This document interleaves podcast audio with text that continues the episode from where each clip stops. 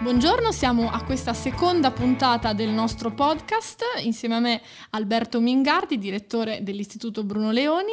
Buongiorno. Oggi eh, raccontiamo di un termine eh, divertente, io potrei definire, perché la prima volta che l'ho sentito era stato inserito in un commento, in una definizione che il noto filosofo Diego Fusaro, peraltro un amico assolutamente rispettabile, ma con idee del tutto divergenti ecco, da quelle che noi in Istituto Bruno Leoni cerchiamo di promuovere, mi aveva dato. Ecco, lui mi aveva definita come la vestale dell'ordoliberalismo globalista, una definizione bellissima, secondo me meravigliosa, di cui in realtà io vado molto orgogliosa perché all'interno di queste parole c'è sempre il termine libertà, liberalismo, quindi noi non possiamo che esserne orgogliosi. Però, insomma, Alberto, che cosa significa ordoliberalismo? È un, è un termine che descrive qualcosa che esiste, un termine fantasioso?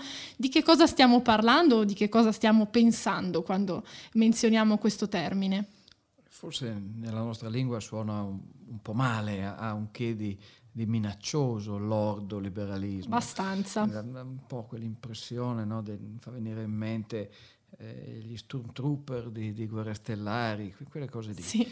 Eh, in realtà eh, si usa questa parola per riferirsi a quello che in altri contesti e da parte invece di persone che apprezzano quell'esperienza, anziché eh, ritenere che sia negativa, eh, si chiama economia sociale di mercato per economia sociale di mercato ci si riferisce, diciamo così, alle elaborazioni teoriche, alla riflessione intellettuale eh, che eh, ha preceduto e in qualche modo ha eh, aiutato il miracolo economico tedesco degli anni 50. Eh, come eh, ricordiamo un po' tutti, eh, la Germania ovviamente per fortuna perde eh, la seconda guerra mondiale, esce dalla seconda guerra mondiale eh, in condizioni veramente critiche e, e, difficili, è un territorio che viene eh, diviso dalle due potenze eh, che poi eh, si disputeranno il mondo. ma nella parte occidentale della Germania a un certo punto si afferma, come anche a dire il vero nell'Italia eh, dell'epoca, una visione eh, della politica economica che mette al centro alcuni concetti, alcune idee. Una è la stabilità della moneta, l'altra è l'importanza eh, della libera concorrenza e l'altra ancora era eh, l'idea espressa molto bene eh, da eh, Ludwig Erhard con l'immagine che fosse necessario portare un frigorifero in ogni casa e lo scopo dell'economia fosse quello e non più invece eh, come era stato in passato la militarizzazione della produzione. Quindi la, la terza idea era che il futuro della Germania dovesse stare in un'industria importantissima, tutt'oggi eh, eccellente come ben sappiamo, il cui fine però era venire incontro ai bisogni del consumatore. Queste scelte di politica economica, che sono per l'appunto riconducibili a una figura, a Erhard, eh, se volete l'Einaudi eh, tedesco sotto alcuni aspetti, sono state in realtà precedute da una riflessione importante che ha inizio eh, negli anni 30, eh, di eh, pensatori eh, che eh, rimasero ben comprensibilmente spaventati innanzi prima allo spettacolo dell'iperinflazione e al successivo decadimento eh, anche morale, non solo politico, della società tedesca e poi ovviamente eh, rimasero devastati eh, innanzi alla presa del potere da parte di Adolf Hitler. questi pensatori, Alexander Rustov, eh, Walter Eucken, Wilhelm Röpke, in, in, modo defilato, ma lo stesso eh, Ludwig Erhard, che era un, un economista, lavorava eh, sostanzialmente nel, nel, settore privato, non era un economista accademico, ma la sua formazione, i suoi interessi erano comunque eh, economici, questi autori si pongono il problema di reinventare una riflessione, un, un approccio liberale, mettendo al centro il concetto di regola, cercando di fare in modo che il potere sia quanto più regolato, sia quanto più sottoposto a vincoli. Eh, si capisce bene, insomma, ripensando alla Germania di quegli anni, da dove venisse loro l'idea. Per cui questa cosa mostruosa, che è l'ordo liberalismo, in realtà anche in questo caso è esattamente il contrario. cioè un pensiero che si è sviluppato innanzi alla barbarie nazista nel tentativo per l'appunto di mettere finalmente la museruola al potere e eh, di consentire lo sviluppo e la crescita economica proprio in un contesto eh, di regole. Ovviamente noi non, eh, non lo ricordiamo eh, sempre, non è sicuramente eh, diciamo così, il fatto più importante dell'esperienza nazista, ma il potere arbitrario spesso e volentieri diventa anche potere arbitrario in economia, significa organizzazione, irregimentazione eh, della vita economica, significa il massimo della discrezionalità da parte del decisore, quando il decisore gode della più ampia discrezionalità, quello che fa è che premia i suoi amici a scapito invece di chi tanto suo amico eh, non è. Questo invalida, eh, diciamo così, proprio le basi della logica economica. Queste sono dinamiche eh, che la storia ha conosciuto, che abbiamo letto in tante pagine di storia che eh, vediamo anche nel, nell'epoca contemporanea. Ecco. Eh, quando lo Stato effettivamente non ha limiti nel suo operato, soprattutto eh, in campo politico, in campo economico, effettivamente ci troviamo di fronte a scenari che conosciamo anche di questa epoca. Da quel punto di vista lì si capisce benissimo perché in Italia non piace l'ordoliberalismo, non piace perché l'idea che il potere politico sia sottoposto a delle regole e magari le rispetti pure ogni tanto, non, non, non si limiti a dichiarare che si, stopporrà, che si sottoporrà scusate, eh, a quelle regole, al politico italiano non piace. Noi viviamo eh, in un paese nel quale l'idea che ci siano delle porte nelle quali il governo non può entrare non piace mai al governante eh, pro tempore. E non solo, viviamo anche in un paese nel quale il governante pro tempore, il grande leader politico, il capo carismatico, propone sempre soluzioni immediate a qualsiasi problema. E per poter risolvere qualsiasi problema ci dice, ci spiega, egli deve poter avere ancora più potere a sua disposizione. Anche nel dibattito di questi giorni questa è, è la regola purtroppo. La regola di, di violare le regole, regole, o di non averne. E infatti questo forse fa anche parte della cultura politica effettivamente di questo paese, le scadenze vicine, forse spesso le scadenze elettorali. Però ehm, nel tuo libro La verità vi prego sul neoliberismo si menzionano invece due policy makers, li potremmo chiamare due eh, capi di governo ehm, della nostra storia di, dello secolo scorso che invece hanno cercato di ehm, instaurare un sistema che ehm, mettesse dei paletti anche, un equilibrio tra Stato, politica e mercato. E questi due nomi sono Ronald Reagan e Margaret Thatcher. Ecco, io vorrei ehm, che Alberto, appunto, che tu ci raccontassi eh, il ruolo che hanno avuto nella promozione delle idee di libertà e quello che ci possiamo portare oggi a casa, ecco, come paese e come cittadini di un mondo eh, che in questi anni ovviamente è cambiato, ma che sta cambiando sempre più velocemente. L'esperienza dell'ordoliberalismo per l'appunto è eh, molto vicina in realtà a quella della Thatcher, perché in Inghilterra era accaduto dopo la seconda guerra mondiale esattamente il contrario di quello che era accaduto in Germania. La Germania aveva perso la guerra, ma conosceva in tempo di pace eh, sviluppo, crescita, ehm, ottimismo, miracolo economico tedesco per l'appunto, L'Inghilterra invece vince la guerra, ma sotto alcuni aspetti perde la pace. Nessuno parla di un miracolo economico inglese degli anni 50, al contrario. Quello che avviene in quel paese è che proprio l'idea di essere riusciti prima a organizzare bene tutta la produzione al vantaggio di un singolo obiettivo chiaro, vincere la guerra, sconfiggere i nazisti. Grazie per averlo fatto, sicuramente. Però l'idea è che proprio perché era, erano stati capaci di fare quella cosa lì, fosse possibile organizzare l'economia anche in tempo di pace. Quindi prima con un'amministrazione eh, laburista molto efficace, quella di Clement Attlee che vince le elezioni contro Churchill, no? sappiamo questa cosa strana che tutti si chiedono come è possibile che gli inglesi abbiano votato contro un signore che aveva combattuto da solo contro Hitler, perlomeno per, eh, per un anno e mezzo sia con quell'amministrazione laborista, sia con i successivi eh, governi eh, conservatori. Ricordiamo per esempio che un primo ministro conservatore, Harold Macmillan, aveva scritto un libro che si intitolava La via di mezzo, oggi si direbbe la terza via, nella quale eh, sostanzialmente proponeva una nazionalizzazione eh, dell'economia britannica sicuramente non meno estesa di quella che avevano in mente i laburisti, il libro risale alla fine degli anni 30. Ebbene, eh, questa mutazione dell'Inghilterra a un certo punto chiama una reazione.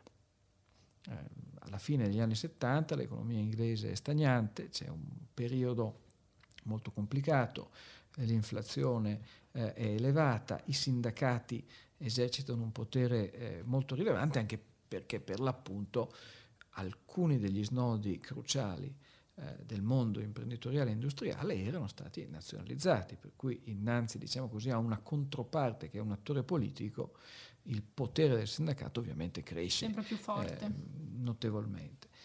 In questo eh, contesto il Partito Conservatore comincia a interrogarsi insomma, su che cosa cambiare del, della sua storia che era stata identica a quella del Partito eh, Laburista. Si, si, muovevano delle cose, c'erano delle, delle esperienze anche di, di, di, riflessione, di proposte eh, di riforma le più diverse, senz'altro, però quello che succede di rilevante è che a un certo punto arriva una donna, un outsider totale rispetto all'establishment del partito, una signora che era eh, la figlia di un droghiere, come eh, si diceva, e non in un'accezione positiva, perché l'Inghilterra è tuttora, ma eh, anche allora insomma, era un paese dove c'è differenza tra chi è stato nell'università di Serie A e chi no, c'è differenza tra chi viene da un certo ambiente familiare e chi no, ebbene questa questa figlia di un droghiere fa un miracolo e riesce a diventare il leader del Partito Conservatore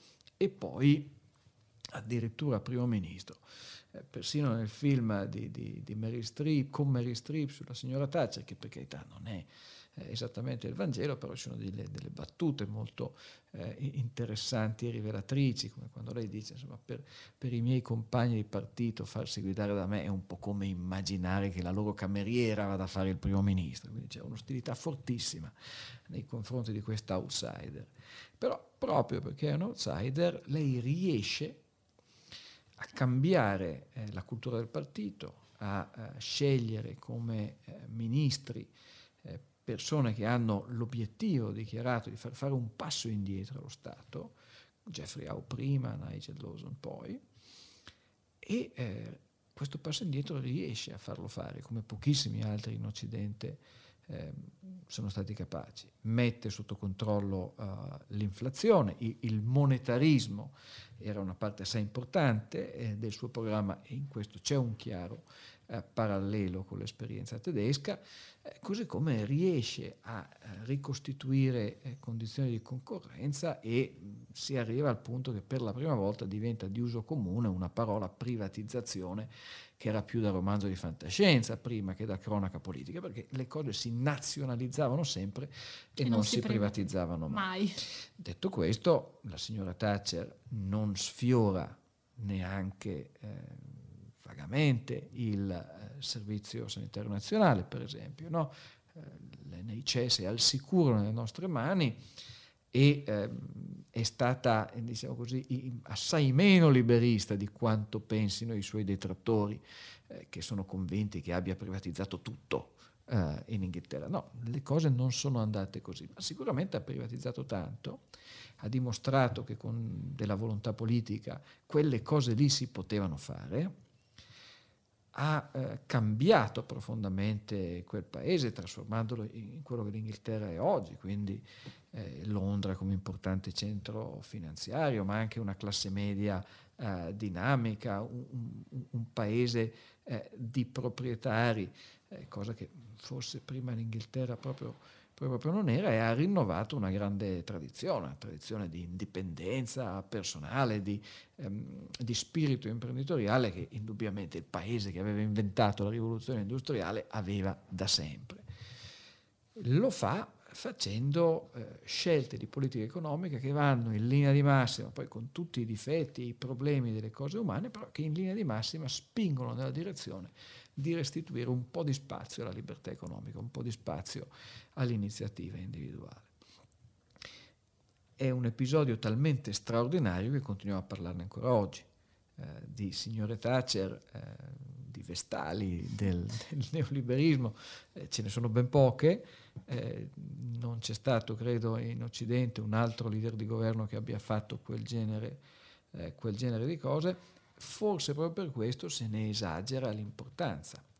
Per cui i suoi detrattori ritengono che sostanzialmente tutti i problemi del mondo eh, risalgano alle politiche economiche della signora Thatcher. Quando c'è stata la crisi finanziaria del 2007-2008, autorevoli eh, osservatori ne hanno dato la colpa alla signora Thatcher. Si collega anche alla prima puntata del podcast di cercare sempre un colpevole, un, nemico, un colpevole. Un colpevole. Però è un po' difficile cercare un colpevole che non è più al governo da vent'anni.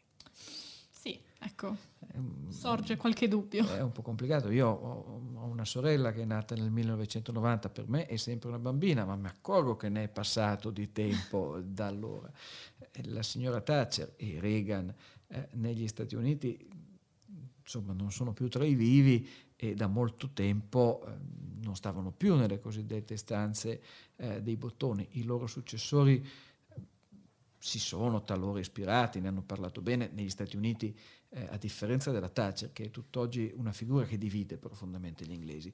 Eh, negli Stati Uniti Reagan è un'icona nazionale, eh, Barack Obama, maestro sempre della comunicazione, ha sempre citato con affetto, ammirazione il grande comunicatore eh, comunicatore Reagan. Quindi è difficile, insomma, cercando un colpevole per cose che sono avvenute nel 2007, nel 2008, anche dopo, eh, trovare sempre quella figurina, que- quell'effigie, eh, Margaret Thatcher e eh, Ronald Reagan, leader diversissimi, ma che sono stati uniti dalla storia, poi ovviamente anche per, per il ruolo che entrambi hanno avuto nella, nel crollo dell'Unione Sovietica. E quindi Alberto abbiamo una domanda che sorge dopo questa analisi. Chi è stato più ordoliberale o chi è più ordoliberale nel tuo pensiero? Margaret Thatcher oppure Ronald Reagan? Margaret Thatcher ha fatto più cose e si trovava in una situazione molto più difficile. L'Inghilterra alla fine degli anni 70 era probabilmente il paese più socialista d'Occidente. Reagan aveva a che fare eh, con un'America che sognava il ritorno dell'ottimismo, il ritorno della crescita, però era una situazione comunque incomparabilmente eh, meno complicata rispetto a quella che affrontò la signora Thatcher. E eh, c'è anche da dire che Reagan, purtroppo, nonostante nelle sue esperienze precedenti avesse sempre eh, sottolineato l'importanza di tenere in ordine i conti pubblici, poi questo non l'ha fatto, nel senso che l'esplosione delle spese militari ha portato a una crescita eh, del bilancio dello Stato, per cui lascia eh, per l'appunto la macchina del governo federale più grossa di, invece, di quanto invece non l'abbia trovata. Tra i due forse quanto invece a letture Reagan era quello di letture più ordoliberali o più liberali anche, eh, anche, senza l'ordo. Sappiamo che gli piaceva leggere Bastia, sappiamo che Reagan ha scritto tantissimo, eh, ci sono volumi e volumi, per esempio delle sue lettere a Nancy, con la quale era sposato e alla quale mandava una lettera al giorno, magari di poche righe, ma scriveva eh, continuamente. È stato crocifisso perché era un attore, ma in realtà non faceva più l'attore da, dagli anni 50, tempo. aveva fatto il governatore della California e eh, alla fine degli anni 70 fa una serie di eh, editoriali eh, radiofonici, eh, molto bravo, podcast, lui era veramente bravo a fare queste cose. E se uno va alla Reagan Library eh, in California oggi può vedere tutti questi blocchi note gialli in cui lui si riscriveva dalla prima all'ultima riga, questi interventi di 3-4 minuti. Si possono anche trovare su internet, sono molto belli da ascoltare e, e vedendo questa cosa uno capisce quanto in realtà avesse pensato, quanto avesse eh, meditato su, uh, su alcuni temi. Prime Minister Thatcher, here's a story from our old West. It's said that a cowboy went riding one day and suddenly stumbled into the Grand Canyon. And he's supposed to have said, Wow, something sure has happened here. Well, Prime Minister Thatcher, when we contemplate the world as it is today, uno potrebbe dire forse se non è riuscito a fare tutto quello che ehm, che voleva e anche un po' per, per, via di una delle battute sue più famose, no? quella nella quale dice il lavoro non ha mai ucciso nessuno, ma perché rischiare? Ecco, in realtà anche Reagan eh, ha fatto indubbiamente cose straordinarie, la, la, la potenza insomma, della, della sua comunicazione, dalla voce a quello che diceva con quella voce, è tale che ce la ricordiamo eh, ancora oggi. Però credo, ecco, se dobbiamo mettere eh, sulla bilancia Odio. le cose fatte, eh, la signora Thatcher ne ha fatte di più, forse per quello è molto più odiata di quanto Reagan non sia tuttora.